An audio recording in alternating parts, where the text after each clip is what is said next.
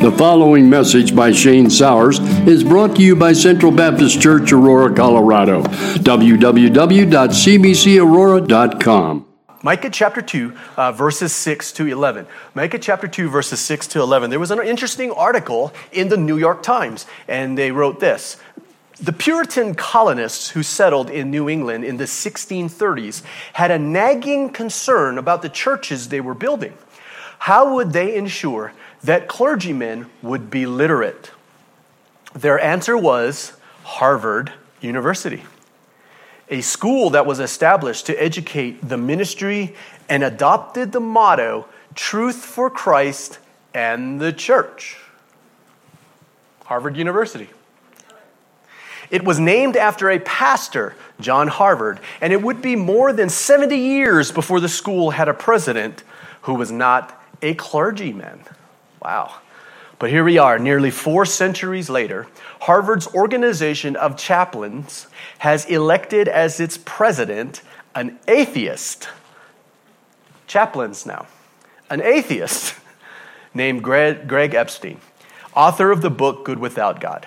It's a sim- seemingly unusual choice for the role, yet many Harvard students, some raised in families of faith, Others, never quite certain how to label their religious identities, attest to the influence that Epstein has had on their spiritual lives. Epstein said, There is a rising group of people who no longer identify with any religious tradition, but still experience a real need for conversation and support around what it means to be a good human and live an ethical life. Family, the irony of that is, without God, how do you know what's good? And how do you know what's right and wrong? Odd statement, right? he has been Harvard's humanist chaplain since uh, 2005, teaching students about the progressive movement that centers people's relationships with one another instead of with God the, uh, uh, the author of this uh, article, he writes This reflects a broader trend of young people across the United States who increasingly identify as spiritual but religiously unaffiliated. Uh, that's like my, one of my favorite ones there. That's this you're spiritual but religiously non affiliated. That trend might be especially salient at Harvard. A Harvard Crimson survey of the class of 2019 found that the, those students who were two times more likely to identify as atheist or agnostic than 18 year olds in the general population. So Epstein said, We don't look to God for answers, we are each other's answers. Epstein's community has tapped into the growing desire for meaning without faith in God. Another interesting statement there because how can you have meaning for anything unless you have God? Right? It's like my atheist friend says, Well, Shane, I know that 2 plus 2 equals 4. Yeah, but you know what? If without God, if I say 2 plus 2 equals 5, who cares? Did you guys see that interview on Fox News about the lady who says that if you say 2 plus 2 equals 4, it's racist? But, but family, I know we listen to this stuff and we're just like, what in the world is going on? But you move God outside of the picture, what do you think is going to happen? What do you think? What, what did we expect was going to happen when you move God outside of the picture. How in the world are we supposed to have meaning for anything if we move God outside of the picture? We can't. You absolutely can't. But people know right and wrong, Shane. I said, Yeah, I know that people know right and wrong. But you, as an atheist, you can't account for that. You know how I know that people know that people know right from wrong? Is because man was made in the image of God. So he says this. Uh, AJ Kumar, the president of a Harvard Humanist graduate student group, said, Being able to find values and rituals, but not having to believe in magic, now that's a powerful thing. Being able to find meaning, being able to find significance, being able to find right and wrong, morality, all of these types of things, to be objective about it. He says, yeah, he goes, if we can do that, then, and that's what we're doing, we're trying to do this, um, finding values, and we find it, and we don't actually have to believe in magic. I said, if you find it without God, that's magic. this is what's happening, sadly, to our institutions, Christian institutions, and Christians all over the world today. All over the world today. This is the kind of stuff that's happening. Secular humanism is getting in, it's turning our Christian institutions upside down. And we, as the church, what are we doing about it? what are we saying from our pulpits in America today? Are we addressing these issues? Are we addressing the consequences of these things that are happening? Are we addressing the fact that God is looking down upon our country and is probably not all that happy?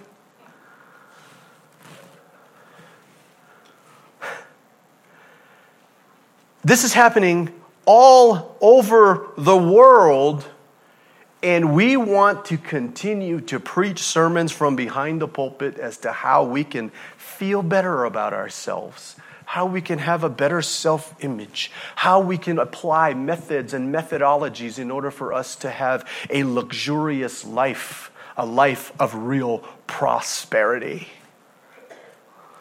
And the prosperity teaching that's giving people false hopes and giving people selfish ambition during a time in our country today of real lawlessness in our country, in our culture, in our society, in our world. The irony is, is that we are declaring the good life that comes from God, yet our society is telling everybody there is no God. You see, you see what I mean? So people are coming to church not believing in God, and we're telling them how God could actually help them.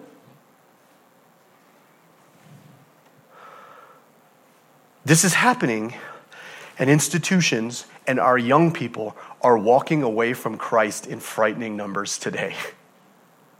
How can Christ help when we don't even believe in Christ? How can Christ guide us when we think he's a myth? How can Christ give us prosperity when he's only the figment of a brainwashed imagination? So, by all means, silence those who preach the truth. And the chaos of atheism comes. We're looking for God to bless us with all kinds of material blessings and luxuries and comforts and experiences, and, the, and we whine and we pine for it. While we're doing this, our country, our society, our cultures, our younger generations, our institutions, and our churches are burning up with the worst kinds, horrid kinds, unthinkable kinds of sins that would make even Sodom and Gomorrah stand in awe of what it is we're doing today. Man, I think Sodom and Gomorrah, Bethsaida, all of them, they're all looking, going, whoa, we didn't even think of that. That one's a good one. You can put that in the notes, man, for next time, in case there is a next time.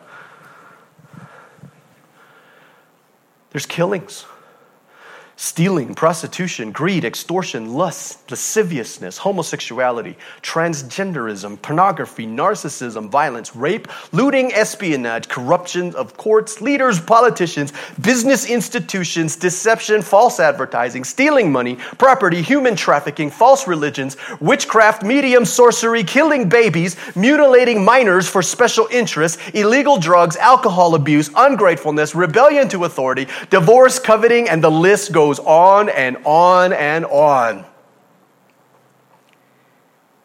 And remember, these things even happen in churches in our country. Not only do we have these things in our country, we're leading the league in these things. So, by all means, silence those who preach the truth. These are things that are condemned by God. And we have been warned about this stuff time and time again. Nations for centuries have been judged by God for all of this lawlessness. And do we think, for whatever reason, we are exempt from his hand of correction? See, that's the thing that blows me away. You look at biblical history, look at what we see in Scripture of what nations have done, compare those sins to the sins that we are seeing in our country today. I, I mean, I'm just going to jump out and I'm just going to say it. Shame on God if he doesn't judge America. Whew. Okay, I got one amen over here. Wow. Wow. I bet you when you woke up this morning, you weren't expecting this.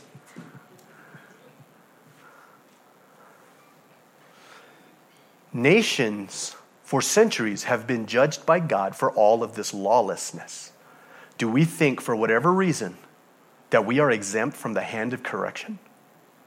What we are doing today is far worse than what was happening in Israel and Judah. And the horrible judgment of God is coming. It's coming. And today's pulpits in America were preaching the good life, luxury, self centeredness, prosperity, health, wealth, method, methods of better modern living, humanistic principles, pragmatic methods, godly greed, and that marijuana is now a sacrament. And the whole time we're doing this, not realizing that many of our young people are actually walking away from the faith today. I mean, what, what are they hearing in school? I mean, one young person, even I overheard a conversation with one young person who brought up in a church that was a, a, prosperity gospel preaching church. And he goes, Yeah, I went to school and we had to ask, ask the question about God and all that stuff. And you know what I said? I said, You know what? I looked at my parents growing up my whole life. My parents served God all their lives. They're still poor. They don't have a better life. Their kids are struggling. Our lives never got better. So the professor looks at them and says, Well, I got an answer for you. Oh, really? You do have an answer? Yeah. The answer is maybe there's no such thing as God. Oh, I never thought of that. I guess maybe this Christianity thing is just a game. Maybe it's just a, a, a coping mechanism for my parents. Maybe the next the, first, the generation before me, maybe this is just what they needed in order for them to get through life. Ah, I, I don't need none of that. I don't want none of that. How can Christianity Christianity be helpful if people don't even believe it's true? So, by all means, silence those who preach the truth. We've been and are doing right now the same things the prophets were doing in Israel and Judah during this time. They were trying to silence those who were preaching the truth, those who were preaching what was real, what was sober, what was the will of God, and they were encouraging all of the preachers, the preachers of the good life, luxury, prosperity, and all, and all that they wanted to hear. They told those preachers to keep on keeping on, my brother. And God called them out on that, just like He's doing today. Will we listen? Let's check it out. Micah chapter 2, verses 6 to 11. Micah chapter 2, verses 6 to 11. Don't say such things, the people respond.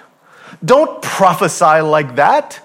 Such disasters will never come our way. Should you talk that way, O family of Israel? Will the Lord's Spirit have patience with such behavior? If you would do right, then you would find my words comforting. Yet to this very hour, my people rise against me like an enemy. You steal the shirts right off the backs of those who trusted you, making them as ragged as men returning from battle. You have evicted women from their pleasant homes and forever stripped their children of all that God would give them. All that God would give them. Up, be gone. This is no longer your land and home, for you have filled it with sin and ruined it completely. Suppose a prophet full of lies would say to you, I'll preach to you the joys of wine and alcohol. That's just the kind of prophet you would like. The grass withers, the flower fades, but the word of our God stands forever. Let's pray. Father, thank you for your word today. Pray that you Cause it to be a lamp unto our feet and a light unto our path. May we hide its words in our heart that we might not sin against you. Thank you in Jesus' name. Amen. Whew. So you guys see, it's going to be a, going to be a juicy one today. The first thing we're going to look at today is the pressure for those who preach the truth to stop from the culture and even from our church.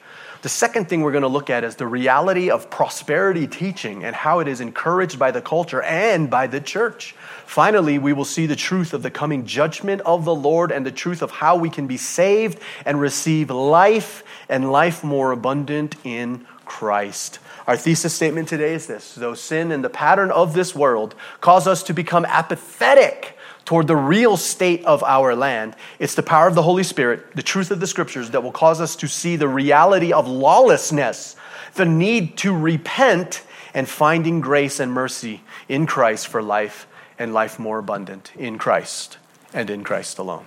So, point number one be silent. Don't say such things. As many years as I have been in ministry, um, I did the thing where on my birthday, I like to find out how old I am. And, and one of the things I like to do is find out how long I've been in ministry. I know, believe it or not, I I know I look young. But I was, I was blown away by this. Did you know that I have been in ministry for 32 years now? I, I just, it blows me away. Like, wow, am I getting that old? As many years as I have been in ministry, 32 years now, I cannot count, I cannot count how many times I've heard people say to me, Shane, don't preach to me. Can't tell you how many times I've heard that. Many of you guys aren't even in ministry, just Christians. They're just, you know, but, but you're king and queen of the kingdom of heaven, but just Christians. How many times have people said that to you? Don't preach to me. Don't talk to me about this kind of stuff. Just keep that stuff to yourself, Shane. I remember just having a conversation with one of my family members as I'm driving him, you know, from the airport or to the airport. And he's just saying, you know, I, I appreciate you being a pastor and all, Shane, but you know what? Uh, just keep that stuff to yourself. Don't preach to me. I just, I really just don't want you. You want to keep having a relationship with me? Don't preach to me. Don't say such things. This is what we see in the passage of scripture today. Don't say such things. That's essentially what people are saying to Micah right now. That's what the people of Israel, that's what the people of Judah, that's what all of these people are saying to Micah right now. Do not preach to me about this stuff. In the Hebrew, it's interesting though, in the Hebrew, there is a bit of irony because the way Micah says it more literally is the people preach to me, don't preach to me. Interesting. Don't, the people are preaching to me, telling me not to preach to them. Don't tell us about these things. Don't preach about the coming judgment of God. Do you know why I don't want you to preach to me about this coming judgment of God? This is what the people of Israel and Judah are saying. Because it's not going to happen. God is not going to let this stuff happen. We are the people of the covenant. We are the people of God. God would never let such an atrocity happen to us. God has a covenant with us. He will never let us be overrun. God will not let us be judged by another nation. God will not let us be conquered. God will not punish us. God will not correct us. We will never be put to shame. We are His people. There will never be disgrace upon us. That's essentially what they're saying here, family. No, it's not going to happen. So don't tell me about this stuff. If you're going to continue to preach this stuff, then I question your motives, Shane. I question your motives, Micah and Isaiah and all the prophets of the time. I question your motives. Why would you tell people that God is going to do this when God would never do such a thing? God will not bring judgment upon his people. God will not bring judgment upon you. He won't bring judgment upon me. Don't say such things. Amen. Whoever said that. Amen. Here, here, here's the thing. They're saying, the people are saying, don't say such things. God would never do such a thing. Family, this is clearly the reality today. Oh, come on. You don't think that that's what some of these preachers in America are telling people this morning? Right now, as I speak? What they're telling the people, telling them that there's not going to be a judgment, God's not going to judge you. God's not going to do anything to this nation. This is a Christian nation. God won't harm America. God loves America. You know, all this stuff. And God won't send you to hell. There's not going to be any judgment. There's not going to be, as a matter of fact, there's probably no hell. Family, there are tons of comments, books, videos, tape series. You guys remember tape series? Remember they used to call it the book and tape table? yeah, we don't, we don't do that no more. There's all these things that are out there calling for the silence of those who they will refer to as those preachers who preach hellfire and brimstone. You know them hellfire and brimstone preachers? I guess they throw me in that category too. Uh, come on, that's not true, is it? Those hellfire and brimstone preachers. Don't even listen to them. Don't support them. Don't encourage them. All they do is make people feel bad about themselves. Shane preaches on sin all the time. Don't support him. This is bad for people's self esteem. They tell me they don't want to hear about that stuff. They talk about God coming to judge, but there's no judgment. They talk about hell, but there's no hell. And I love this one. And even if there is judgment, you're not going to be judged because you go to church. Oh my gosh, I heard that one a couple of weeks ago. I about fell out of my chair when I heard that from laughing. Uh, God is not going to judge you because you go to church. You know what's funny is that's the, that's what they said in Judah, right? Remember when they said the temple of God, the temple of God. We're in the temple of God. Nothing is going to happen to us while we're in the temple of God. Guess what happened? Just because you go to church does not mean that you're going to be exempt. This is another one I heard. There, even if there is a hell, you're not going to go to it because God loves you. You will not be put to shame. God is love. God is mercy. God is gracious. There's no judgment. There's no hell. Nothing bad will happen to you. My God will not do anything like that. He will not be wrathful because he's love. Shane, don't say such things. Just say no to preaching on sin.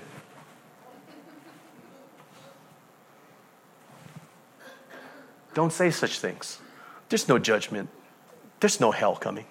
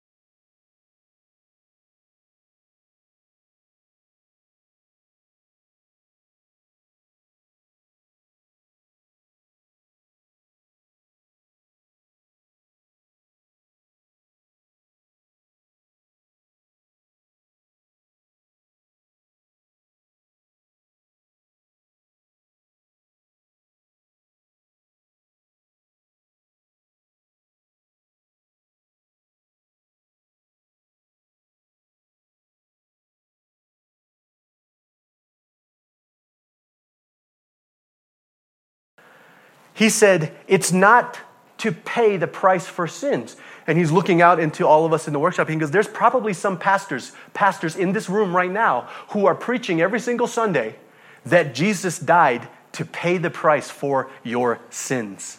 He says that is absolute heresy. And I'm sitting back there going, I'm glad I came here today. this is going to be fun. I mean, I've been called things, but I haven't been called a heretic before for preaching the gospel. So this is, this is interesting.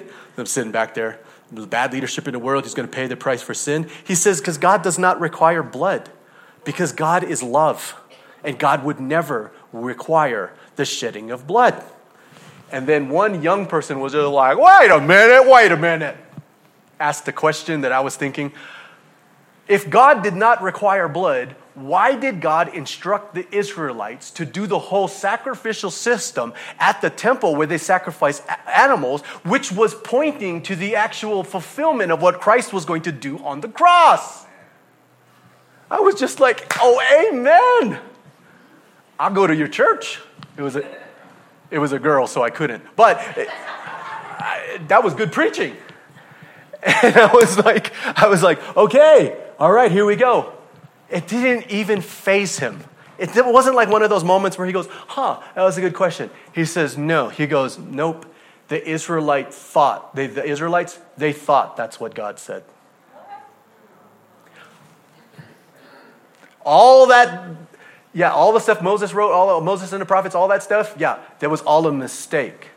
God didn't really mean that. They just took it that way and came up with this whole system. And that just proves to you just how messed up leadership is in this world. Ah. That was my face I think I was making.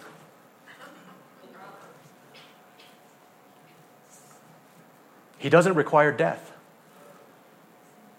Well, but, but what about God's judgment that, you know, all the nations that God used, Egypt, Babylon, Assyria, all those nations and all that kind of stuff? Yeah, no, that just shows how corrupt leadership is. That was not judgment by God. Nebuchadnezzar was not God's minister of judgment. So we just misunderstood that. Church consultants are telling pastors who want their church to grow. Do you know what church consultants tell me all the time? Stop talking about sin, judgment, and hell, Shane.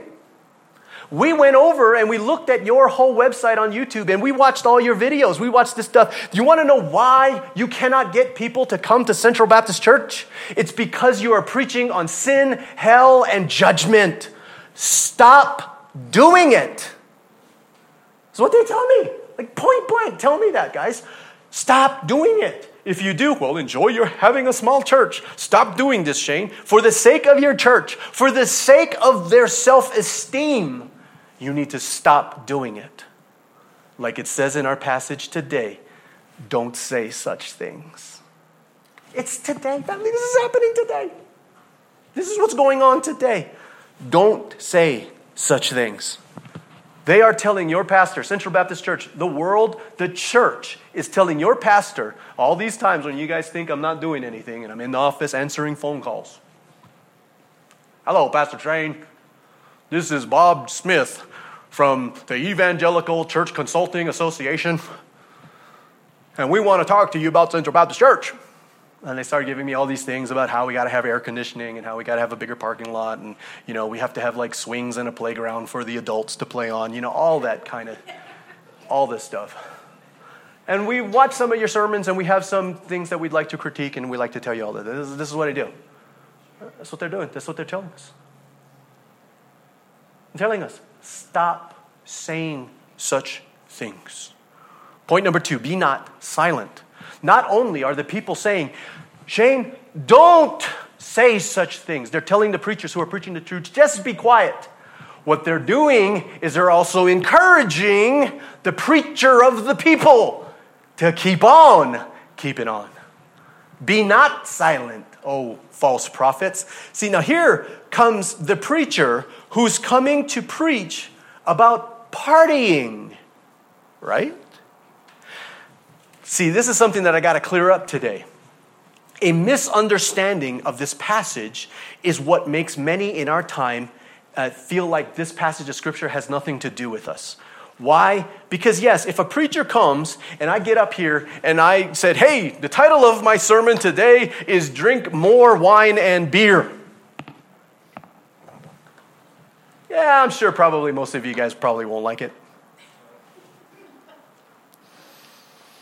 This is a pastor coming up and he's talking about partying.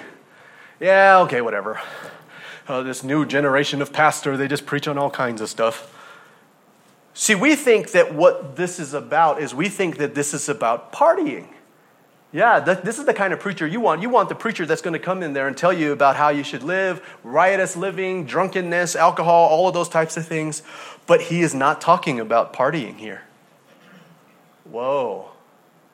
You mean he's not talking about partying here? Yeah, because that's what I'm saying. You think this is about partying, you think, oh, this doesn't apply to me. Oh, this has nothing to do with me. I don't want to hear sermons about partying either. In the Hebrew, the phrase is more literally translated I will drip on about plenty of wine and beer. In the Hebrew rendering, the way the people would read that would signify not partying, but would signify the message of wealth, prosperity, peace, and luxurious livings, living. In other words, these are preachers that are going to come and tell you that God wants you to live like kings. That's what that's signifying. It's not talking about partying like we think of today. It's talking about preachers that are coming to tell you about luxury, about prosperity, about how God wants you to live the good life. Do you know what he's doing right here? Back in the time when all this stuff was happening, yeah, these were prosperity gospel preachers that were coming. These are the guys they were calling for. These are the prophets that the people wanted.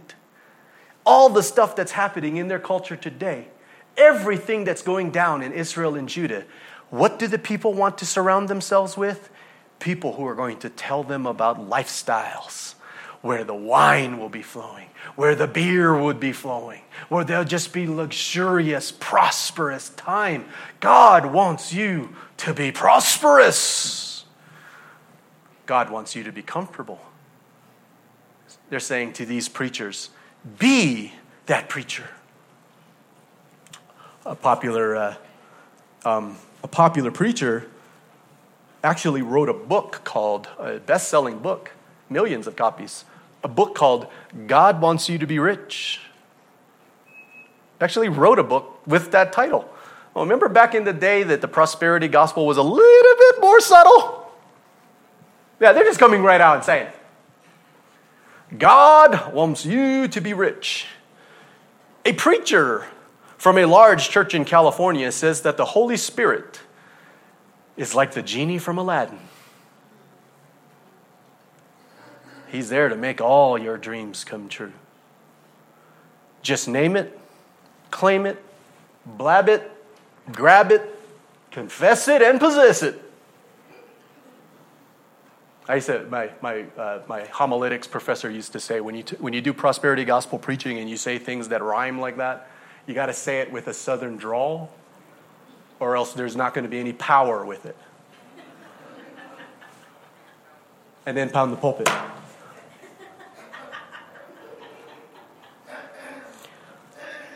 Suffering is not the will of God for you. It's not God's will for you to be poor. And family, the prosperity gospel is still keeping on and keeping on today. And because of our propensity to ignore the minor prophets, we don't realize the severity of what is being communicated here in our passage today. They say, Be the preacher for this people. Do you see right here in our passage today, God is telling us just how mockingly horrible the prosperity gospel is. I'm giving you chapter and verse. Oh, Shane, you always talk about the prosperity gospel. Why are you always putting the prosperity gospel down? The prosperity gospel has helped and saved a lot of people, all this kind of stuff. I just, uh, what I need from you is I need chapter and verse.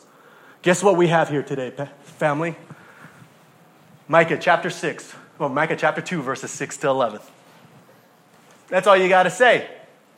He is condemning this. He is condemning, he is mocking it and condemning people who are preaching health, wealth, and prosperity, luxurious living, especially during this time, especially in our day and age. Family, we're consumed with the prosperity that God is supposed to give to us, the promises that He had made to us, all the things of luxury and, and, and prosperity that He owes me. We're pining and whining, and we just want this. This is all we're consumed with today, while 700,000 innocent babies are killed every single year in our country. We're whining and pining over all the stuff that we just don't have. And so and so has this, and, and, and, and Missy at her house, she has a trash can that talks to you and thanks you for putting in garbage. And they have a nicer car than me, and they have nice houses, and they got all this stuff, and I don't have anything. And we're doing this. Did you know that Lifeway research stated that seven out of 10 women who have abortions profess to be Christian? This is what's happening in our world. And that's what we're whining. That's what we're crying about. We just can't have that stuff. You know, I went over to Jacob's house and Jacob, they were eating lobster. Tonight, we're going to have imitation crab salad. This is not what God wants for me. Do you know that we are the fourth highest nation with murder rates? We have over a million people admitted to the hospital every year because of assault. Embezzlement happens every year by the thousands, even in the church. Stealing homes, property, inheritance, stealing by family, friends, preachers, and our government. Did you know that suicide is now the leading cause of death in America? It, there's a suicide every 11 minutes in our country. Divorce and sexual immorality rates in our church is rising exponentially every year. 20 million women and children are trafficked in the world. Did you know that 20,000 of the trafficked women and children are trafficked into the United States of America? Did you know that? It's not people going from America and we're selling them to other countries. Other countries are selling women and children to people in America. 8 million children are kidnapped every year. Every 20 minutes, a person is assaulted by a wife, husband, boyfriend, or girlfriend. A half a million rape cases every year. One out of six, at this point right now, the statistic is saying one out of six women have been sexually assaulted at some point in her life. One out of six women in America. Two million Americans are, are arrested every year for drug crimes. 11 million people a year are victims of alcohol related crimes. And yet we want the preacher to tell us of the joys of wine and alcohol, the good life, the prosperous life, the way to live like kings. That's what we want to hear in our culture today. And we're so consumed with prosperity that God is to give all, all that He's promised to me, all that He owes me. While in the church, we find some of the worst abominations being done by church leaders and Christian ministries. Do you know that Christian bookstores stock books that are written by heretics and we don't even know it? Like, I don't believe that a heretic, an individual who has books in the bookstore, who actually believes that Jesus is not a person of the Trinity. Books by teachers who believe that Jesus ceased to be God when he died on the cross. Do you know that if Jesus wasn't God when he died on the cross, we are all going to hell? We sing songs in the church that are written by musicians of church of a church whose pastor believes that Jesus was not God. We got Jesus bobblehead dolls that we have on the dashboard of our cars and we think it's funny. In the church, there's embezzlement, sexual immorality, rape, child molestation, lies, deception, compromise, false teaching, false doctrines, things that would make false prophets in Micah's time blush. People don't want to hear the Bible. We don't want to learn the Bible anymore. We don't care about the Bible anymore. Christians don't read the Bible anymore. Did you know that the biblical illiteracy of Christians in America today is an absolute embarrassment to our Lord? And this makes all sense. Makes all the sense in the world. You know why? Because Dr. Voddie Baucham says this if we don't know the Bible, if we don't know doctrine, if we don't know theology, it's virtually impossible for us to identify false prophets. Amen, Shane. Amen, Shane. I agree with that. I know my Bible. I know doctrine. I know theology.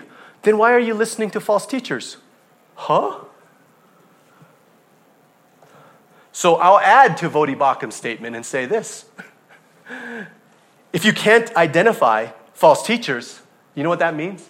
That means you don't know your Bible, you don't know theology, and you don't know doctrine. But Shane, don't say such things. Don't preach to me, man. Don't tell me about this stuff. And all the while, the next generation is walking away from the truth.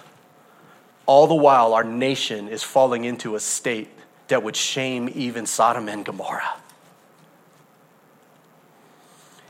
And all the while, we know that God is coming to judge. God is coming. Christ is coming to judge the living and the dead. And instead of being out there telling everybody and warning everybody and proclaiming the gospel, we're upset because God hasn't blessed us. So today we got to have French's musters. We can't have Grey Poupon.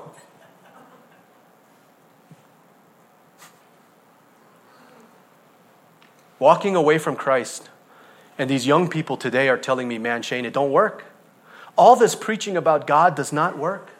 Saying the prosperity gospel makes people feel good, but do you know what? It's a lie. It doesn't come true. Do you know what, Shane? I was doing some crunching some numbers. This, this one guy that was talking to me about this, he's like a math major. Uh, Steve, you, you and him would be like great friends. Um, math major. He was crunching some numbers. He says, Shane, you know what? I was calculating over the years how much my parents actually give to these prosperity gospel ministries. He goes, Do you know all that money that they give, if all that time that they were doing it, for all these years that they were doing it, if they put that money in a mutual fund, do you know they'd be millionaires today? That was on camera, right, Jack? Did you hear that? All the money and the thousands of dollars they've been giving to these ministries. If they put that into a mutual fund, they would actually be millionaires today. But instead, those charlatans are millionaires and they're still poor, hoping that God's going to bring them their miracle. Man, Shane, I'm done. I'm done with this. That's what they tell me. This passage of scripture is showing us just how serious this is. This is not a game. The judgment of God is coming, it's real, and it's going to be terrible. I cannot imagine how bad it's going to be for us. We are even worse than Sodom and Gomorrah. Do you know that? Oh, but Shane, you know, Sodom and Gomorrah, they, they, were, they were wanting to have sex with angels. We're not that bad. Uh, if you could, we would. But come on. Come on, don't act like that's not our generation.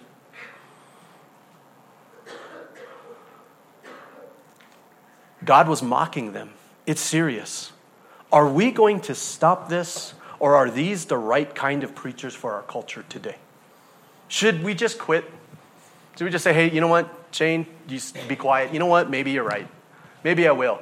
Maybe because what our nation needs are preachers like this, because that's what they want. Are they the preachers for us?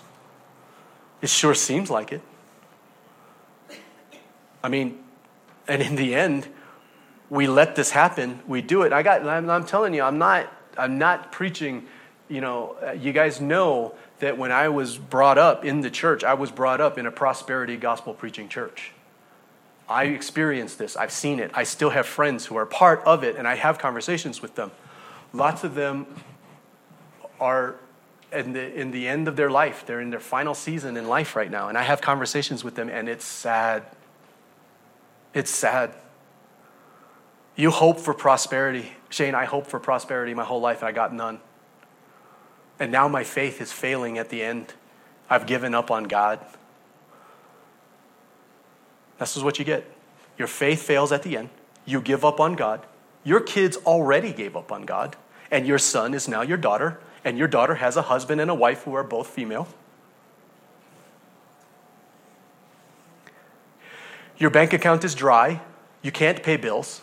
While you watch that preacher on TV, the TV that you have with no cable, who you gave your life savings to, is on TV laughing with the joys of wine and beer, talking about buying another private jet in the living room of their $30 million mansion. This is what's happening to you. You're sitting there watching depressed, and then all of a sudden, you know what you're going to hear? You're going to hear the trumps of God sound. Jesus is going to descend from heaven. Jesus is going to come to judge the living and the dead, and he's going to put you on the left side. Let me tell you what your reward is. Going to now spend eternity in hell, weeping and gnashing your teeth in utter darkness. Oh, but you got to live your life hearing about the joys of wine and beer.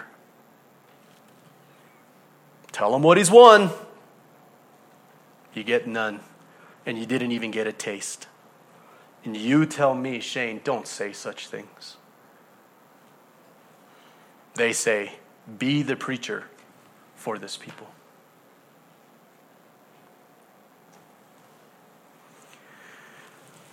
But God tells us in His Word why we don't like the truth preachers. He tells us why. He makes it really clear why we don't like the truth preachers. We don't like it. And I got I got to be honest. I mean, there's some truth preachers that are more truth than others. Yeah, and it is painful. it is painful, you know. I mean, here I'm a pastor. I'm trying really hard, doing everything that I can, uh, you know. And they they they be some some preachers. Uh, uh, like a good example is like I can say his name, Paul Washer. You guys ever heard Paul, Paul Washer? Yeah, Paul Washer. Yeah, I, I, I work really hard. I do everything that I can to be a godly man and, and, a good, and a good Christian. Paul Washer figures out a way to make me feel like I'm going to hell.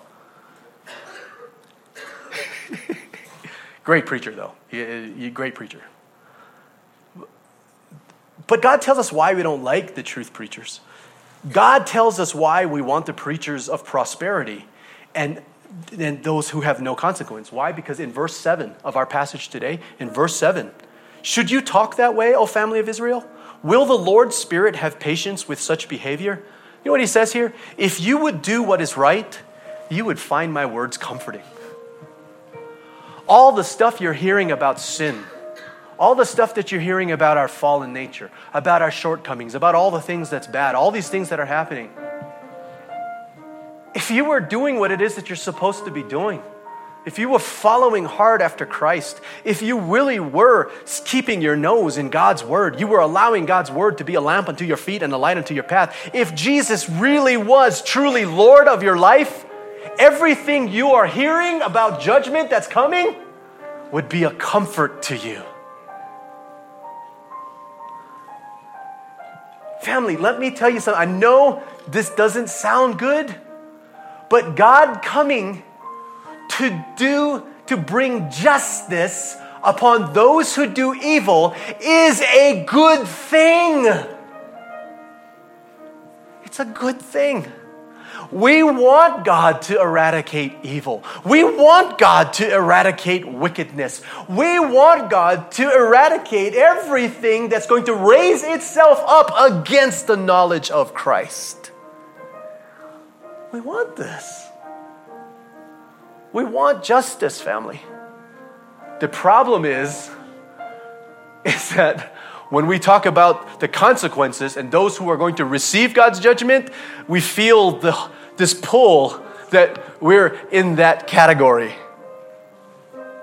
We feel that pull that we're in that category we don't find the words of the Lord comforting because we are not doing what is right. This is the reality of sin. This is the reality of how far we have fallen. John chapter 3 verse 19. John chapter 3 verse 19. And the judgment is based on this fact. God's light came into the world, but people loved the darkness more than the light, for their actions were evil. So none of this truth would hurt None of this truth would be, would be pulling you down. It would be a comfort to you if you knew the truth. This is why we don't want to hear the truth of the scriptures. This is why even the church is cooperating with the world to undermine the validity and the authority of the Word of God. The Word of God is being attacked in our culture today.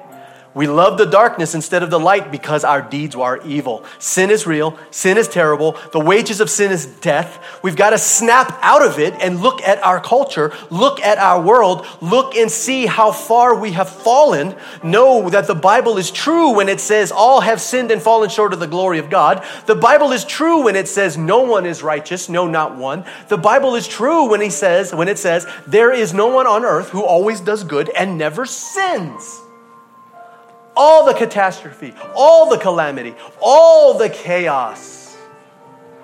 And so we sit back and we say, Yes, Shane, if the Bible is saying that, it's true. We're, we're in trouble. Yeah.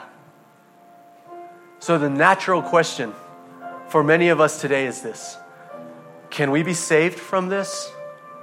You know what else the Bible tells us? Yes, you can. Family, we can be saved from this.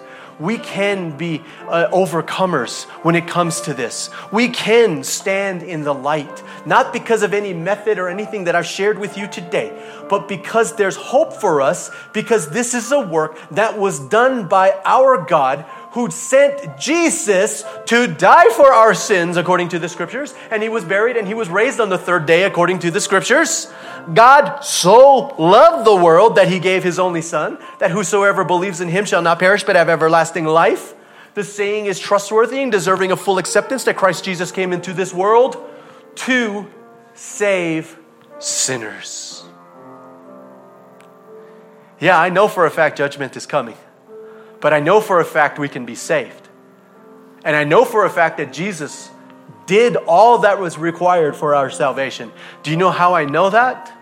Because he rose from the grave. Go check the tomb. He's not there. Not there. The promise continues all who call upon the name of the Lord shall be saved.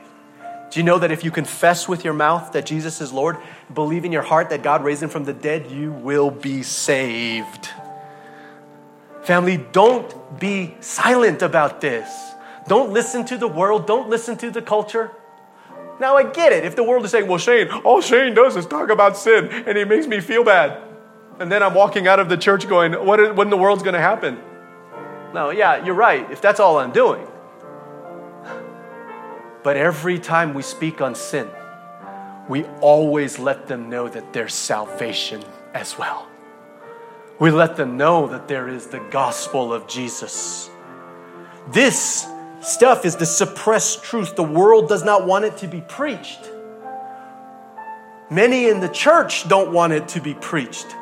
But, family, the word of God always goes forth, it always accomplishes his purpose. The Bible says, My sheep will hear my voice, no other voice will they follow. Thank the Lord today, family, because He will hold us, He will keep us. He who began a good work in you will be faithful and just to bring it to completion in the day of the Lord. What a mighty, what an awesome God He is. This is how God can be just and loving at the same time. And it was only one way he could have did it. One way. And normally when my dad, you know, back, you know, grow, you know, growing up with a father who's from Texas, you know, they all have, they always have their saying.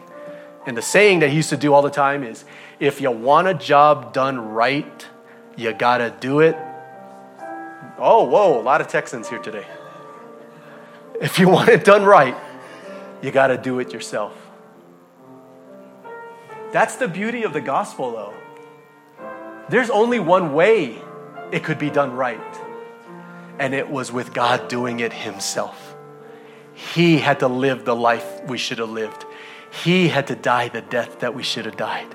And because He did, family, today, we can have life and life more abundant. Awesome message Awesome message, awesome gospel. This is the good news of Jesus, family. Don't be silent. Don't be silent. Let's pray. Thank you for listening, and may the Lord bless you and keep you. For more information about Central Baptist Church, go to www.cbcaurora.com.